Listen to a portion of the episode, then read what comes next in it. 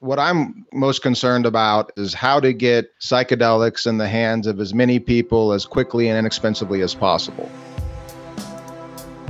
Mike Arnold is a former civil and criminal trial attorney turned cannabis farmer, but he talks like a true geek when he describes his latest business a startup developing a nasal spray that delivers metered doses of psilocybin. Like going Control Alt Delete or going into Windows Safe mode, really going into the coding and saying, you know what, I'm going to observe myself from this perspective, from this safe mode. You've got to observe something with the human mind to know that it's a rogue program that needs to be deleted. Coming up on GeekWire's Health Tech podcast, psychedelic innovation and the future of health. We're exploring the intersection of psychedelics, healthcare, mental health, and even spirituality with a journalist who's been reporting on the topic for GeekWire, two entrepreneurs looking to capitalize on future legislation of psychedelics, and a physician scientist who uses a form of psychedelics as part of his practice of medicine and psychotherapy. I'm GeekWire editor Todd Bishop. We're hitting Control Alt Delete on this podcast today. Stay with us for a mind blowing trip across a very different frontier. GeekWire's Health Tech podcast is sponsored by Premera Blue Cross, providing comprehensive health benefits and tailored services to approximately 2 million people, from individuals to Fortune 100 companies. Learn more about how Premera is innovating in healthcare at premera.com/innovation. All right, let's start with the journalist who reported this story for us. So my name is Anastasia Ustinova. I'm based in Seattle. I'm a business journalist, and I've been in journalism for 15 years. My last uh, full-time job was with Bloomberg News, and I'm freelancing right now. I'm writing business stories mostly about impact investing and all kinds of disruptive tech. And this story has been one of the most fun I've had in a while. So we're also joined by two entrepreneurs exploring this field of psychedelics.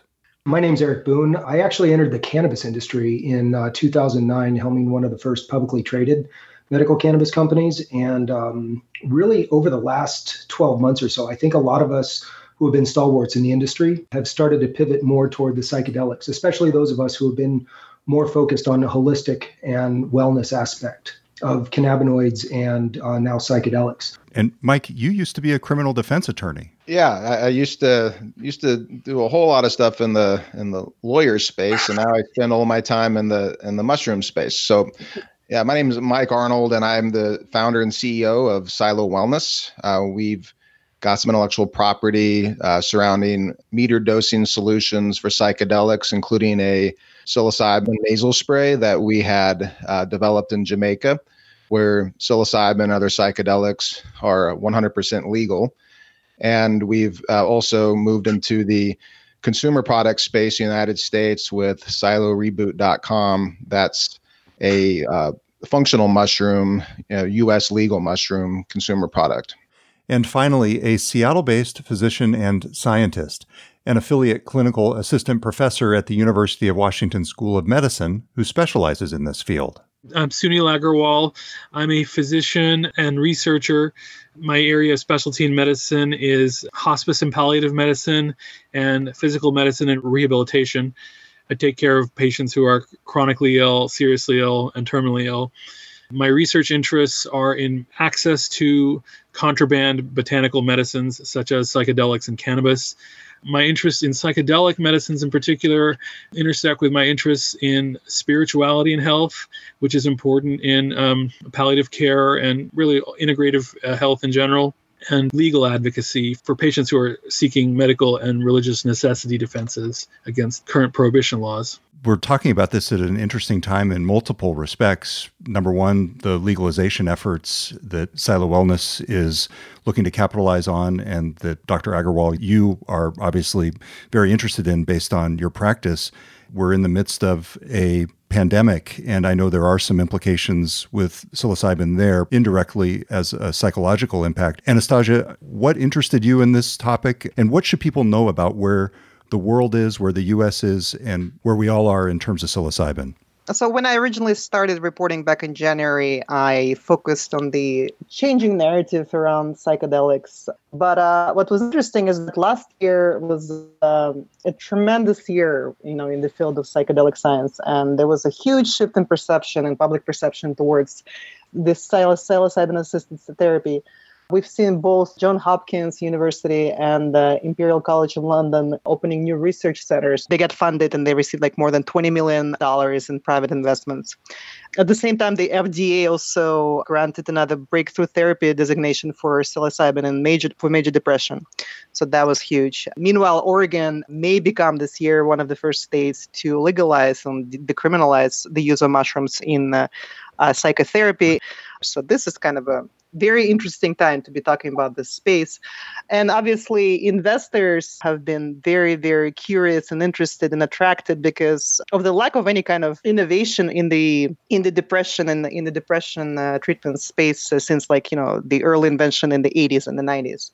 Um, and I think I've seen the latest numbers from the CB Insights that the investments, the private equity investments in the, in uh, psychedelic medicine have jumped since 2017 from 2.8 million to 32.7 million uh, as of this year. Meanwhile, uh, it's also becoming a part of the sort of mainstream conversation. We had the 60 Minutes with Anderson Cooper exploring this topic very thoroughly last year which has also that generated a lot of buzz. Billionaires at the World Economic Forum, they got pitches from companies that are developing drugs, psilocybin drugs uh, for uh, addiction. And I think there was another company pitching to them. And then, like, you know, we had this uh, interesting series uh, from Gwyneth Paltrow, who sent her staffers to Jamaica, of all places to uh, psilocybin assisted therapy.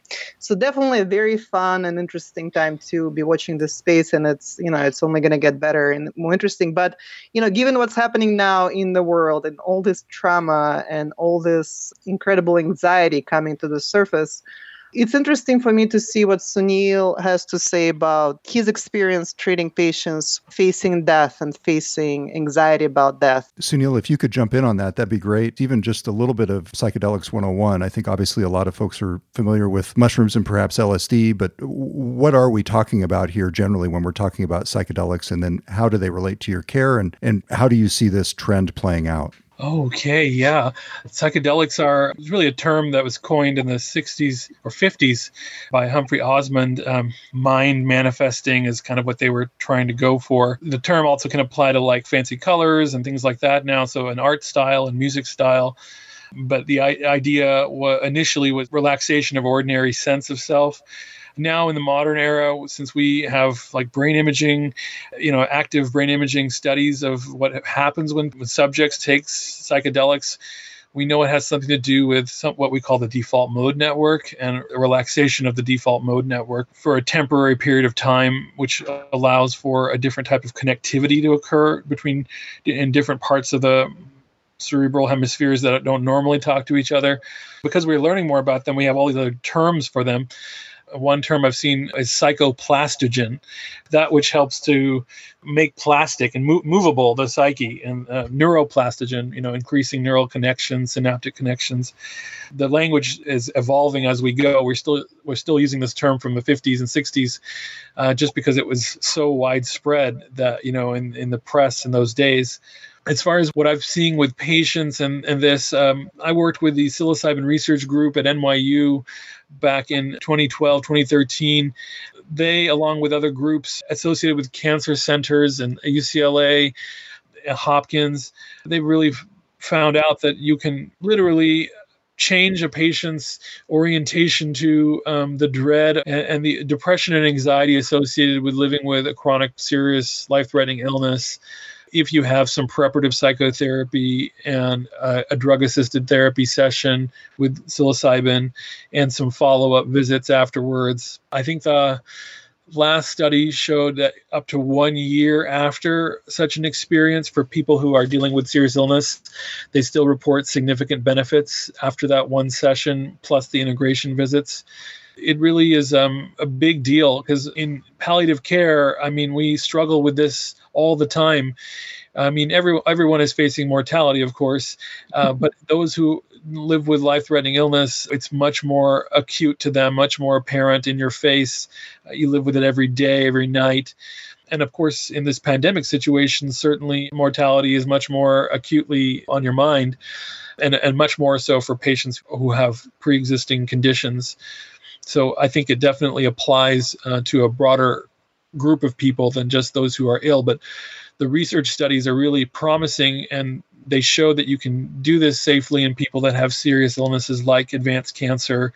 Right now, in our clinic in, in Seattle called AIMS Institute, we offer ketamine assisted psychotherapy. Ketamine is a legal drug that's been FDA approved for 30, 40 years for anesthesia but it turns out that at lower doses, sub-anesthetic doses, you can disrupt the default mode network and have a psychedelic experience. What we have to watch out for is the model where it's just taking a pill a day or just an infusion. Set and setting is really important in psychedelic therapy and integration and preparation.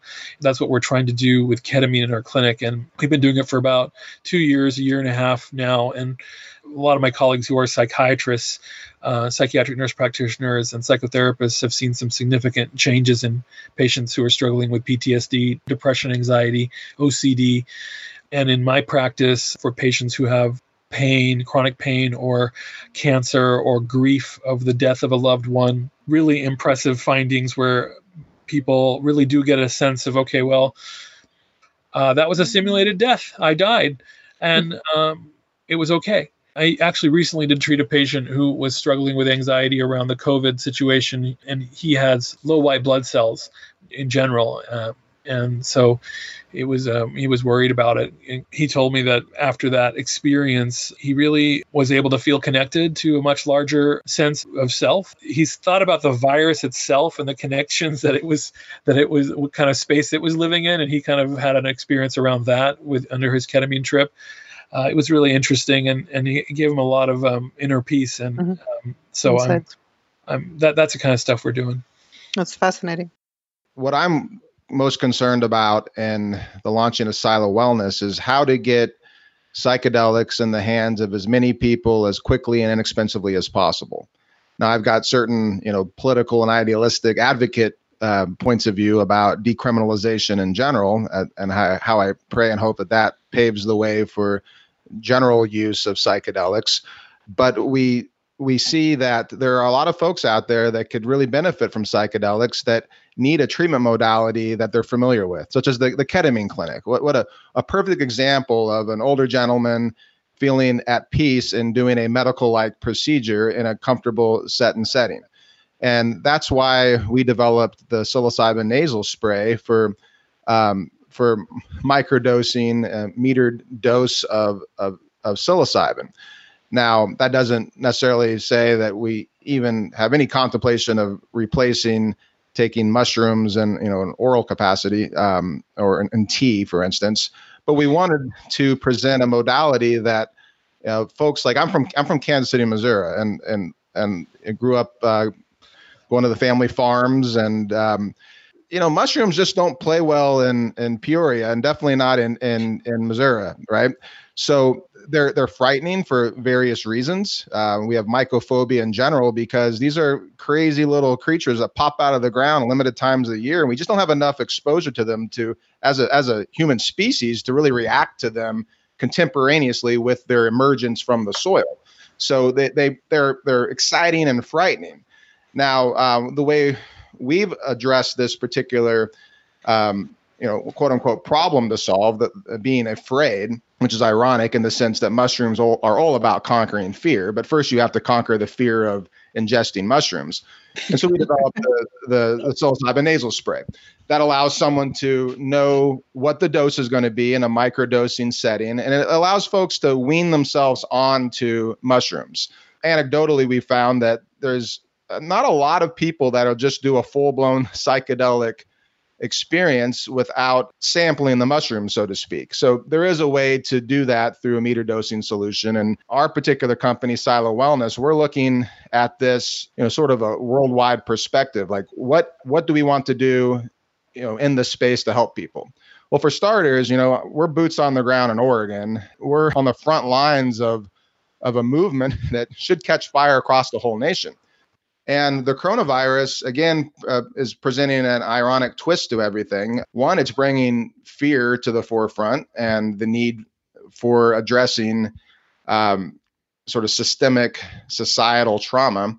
It brings in the uh, healthcare system being pushed to the capacity, but let's not also forget the mental health care professionals out there. A lot of these poor souls that are suffering from depression and trauma that aren't able to see that one caring, compassionate person that they are are used to seeing every week. They're psychotherapists. So there's great, great uh, being put on the system. We're working, and I, am afraid I can't go into exhaustive details on this, but uh, we're working sort of on a, a, an application as well. Uh, that, and this is going to be essential as we uh, continue in our social distancing to um, uh, allow a, a, bit of self-guided meditation or some some greater instruction around uh, taking a, a microdose. And this is this is really revolved around microdosing and, and trying to figure out what the pivots are as a result of this COVID-19 outbreak. And uh, there are certainly going to be a, a, number of different implications. From the business standpoint, it's going to impact uh, supply chains, and uh, we're going to need to understand without the the clinical setting we're going to have to figure out a way to understand how this is reacting with people. Uh, so we're kind of exploring avenues in that as well. Is the legalization of psychedelics inevitable in your view mike? Absolutely. Uh, and that it's even more so inevitable than cannabis because it's raining outside right now. And you know this this stuff grows everywhere. So it's like it, it's not necessary to to grow it in a confined operation. So when people get the message on 60 minutes um, and it, you know once education gets out there and once more and more people are growing it you know you're going to have the pressure from um, you know just the folks that need access to it. And also um, you know you've got the the advocacy going on in oregon. So when people wake up the morning after the presidential election and find out, you know, if there's a regime change or if things are going business as usual, below the fold is going to be on the front page that Oregon legalized psychedelic mushrooms in a therapeutic setting. That's going to drive a lot of capital. Business aside, what are the spiritual implications of psychedelics? And should they be considered in the larger world of public health? That's coming up next on GeekWire's Health Tech Podcast. This season of the GeekWire Health Tech Podcast is presented by Premera Blue Cross. At Premera, we talk about what we do all day. We offer access to healthcare. The card in the pocket allows people to go get access to healthcare. Dr. John Espinola is Executive Vice President of Healthcare Services for Premera Blue Cross. The challenge we have is that we know that the healthcare that they get access to doesn't work as well as it could. So we have a duty at Premera to make healthcare work better. That's our job. We give people access to healthcare, yet we give them access to something that's subpar. We have a moral and fiduciary obligation to do better. We're going to do it in partnership with those who may touch the moment of care providers, innovators, entrepreneurs. All of these are going to help us move in the direction we need to to make healthcare work better. We're bold enough to take the risk to try to do something that'll make a difference and learn from it and be better along the way. To find out more, visit premera.com/innovation. Let's get back to our discussion about psychedelics and healthcare. Here's reporter Anastasia Ustinova asking a question to Dr. Sunil Aggarwal about the spiritual side of this movement and its role in healthcare in this kind of conversation they're always so clinical and you know there's this element of woo woo if you will always lacking but i would like to sort of explore the spiritual aspect of what mike was just talking about discovering the true self and like sort of separating the emotions and realizing that you're not your emotions you're not your fears and so on and so forth so, you know, I know that in spiritual circles, there's a lot of discussion right now about what's happening in coronavirus, sort of bringing on this great awakening, if you will, to humanity. And it has a lot of positive implications for all of us, which you know you may may not see. Just curious about your thoughts and also let's assume psychedelics are legal in five years. We have this amazing system in place and clinics everywhere. Is this part of like the new earth and like the greater awakening that do you see it like that? Like what's i mean i'm really curious about like what, what do you think about that? Yeah thank you. I'm really enjoying this conversation I've recently written a chapter for a Routledge Handbook on cannabis, and I was asked to write on public health. My topic was about cannabis uh, as an entheogen and other entheogens and the role that they play in health. we made a big mistake when we cut out spiritual aspects of health. We did a disservice if we just sort of think we figured that one out and, and reduced science and then therefore health and medicine medicine and health into that sort of bubble. And that that's been pushed back on for the last 20 30 years with this integrative health movement integrative science integrative medicine.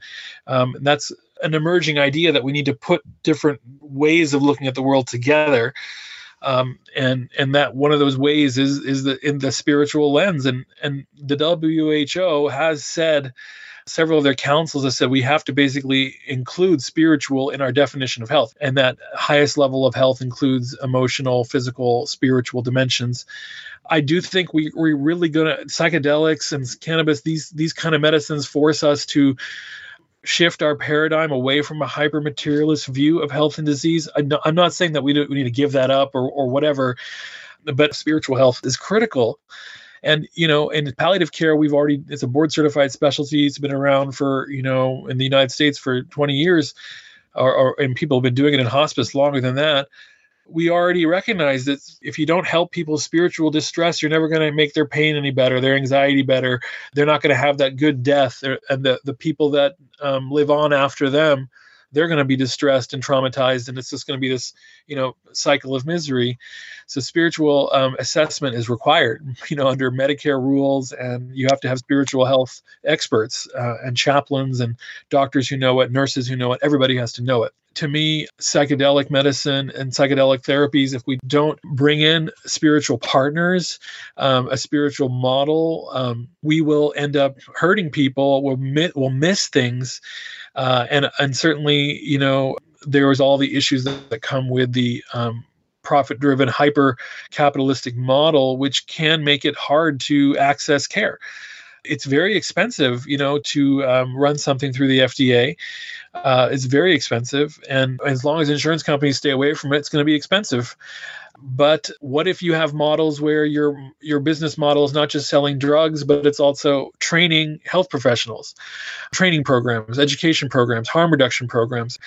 We're trying to explore how can you do this without it being really really expensive at the at the other end for the end user to keep it respectful of the traditions that it comes from and we're talking about how to in- integrate some kind of spiritual health angle uh, and also how to make it wise for business investors or you know as you're developing your own company mike thinking about what other streams of revenue can you have that can make it so that it's not all all dependent on selling something. Well and, and i think along with what sunil's saying the holistic medicine like I, I, when i think of psilocybin i think of dmt i think about treating the whole person the mind body and spirit the mind body and soul.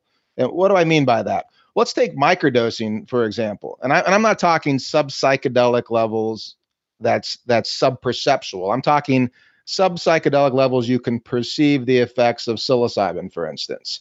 What does that do for the the mind and body?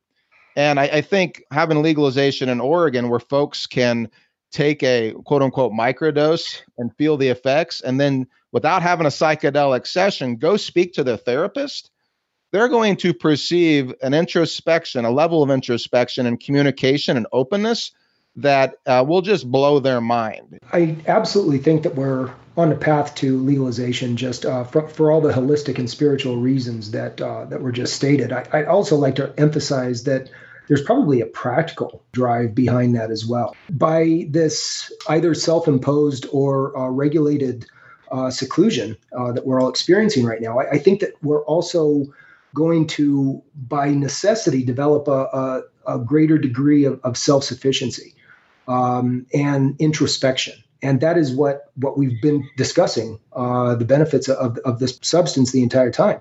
Uh, so we're, we're going to see a lot more uh, home based holistic therapy. I, I, think that this is just part and parcel to what we're discussing here. Uh, yeah, there's absolutely a, a spiritual awakening uh, that is occurring from this. And yeah, I think that's going to be a very beneficial component in uh, bringing psychedelics and, and, mushrooms in particular to the forefront. Uh, however, just looking at it from a purely practical standpoint, I'm not entirely convinced we're going to have a choice.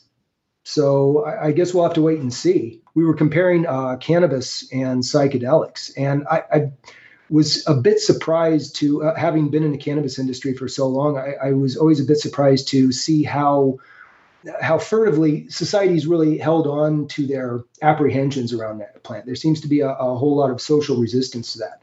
And maybe it's my left coast bubble, uh, but I simply do not see that same level of, of animosity toward uh, mushrooms in particular. I, I, see a lot more uh, of a broad social acceptance. This runs in direct contradiction to what uh, Mike said about the, the folks in Missouri.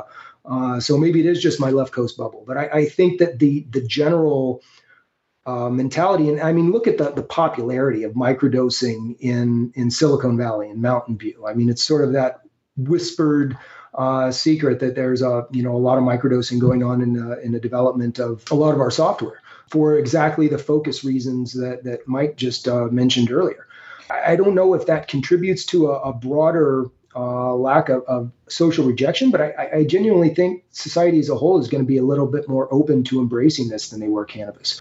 Dr. Aggarwal, I can imagine some people listening to this in the healthcare industry in particular saying, wait a second, FDA, clinical trials. What do you say to people who are worried about risks and thinking about the traditional healthcare pipeline for approval of drugs when you talk about psychedelics? What needs to happen and, and what are the concerns that you can address? Yes. Uh, so, first of all, um, psychedelics and uh, the ketamine I was talking to you about earlier has been in, involved in medicine for older than most of our like Ativan, Valium. It's it's it's a very old drug, um, and so ketamine being this one that you know has already been in medical hands for many years as generic for many decades now. Um, people people should know that doctors know how to use it uh, and have been using it for quite some time. And I, I first saw it used in, in pediatric settings in the, in the emergency room at Children's Hospital in Seattle. Um, you know, for anesthesia purposes, sub anesthetic doses are way different and way, and way safer. Um, and so we and in, in my field in pain and palliative care uh, there's many many things that we don't have fda approved drugs for and i think like half of prescriptions in the United States are off label. So FDA um, uh, never studied it for the indication that it's being prescribed for in a particular you know medical setting. And that, that's very common. The reason we have that process, you know, uh, for making claims of safety and efficacy across uh, across the country, and um, at least at least with ketamine, there's already a, an indication that's been known and used. So um, it's just about making sure that people are well trained. These models that we're using are really um, they're based in in uh, clinical experience uh, and and research that's been going on in the uh, for the last you know 10 plus years and and being some of this research is being done at, at, the world's largest research hospital the nih i saw clinical studies of ketamine there. They just didn't have a psychedelic model. They were more like you know put put in infuse it in your system. Now will it will it uh, could it potentially add if you add a psychedelic layer of preparative psychotherapy experiential psychotherapy integrative psychotherapy? Definitely yes and that's what we're, we're trying to study that at our clinic um, AIMS institute and many others are, are already publishing research on this so it's it's safe to do that. And if you're in this field as a clinician you should try to publish your results or do treatment observational studies so that other people can learn what you're doing and you have some research oversight. But in general doctors have been treating patients off label for for a long time.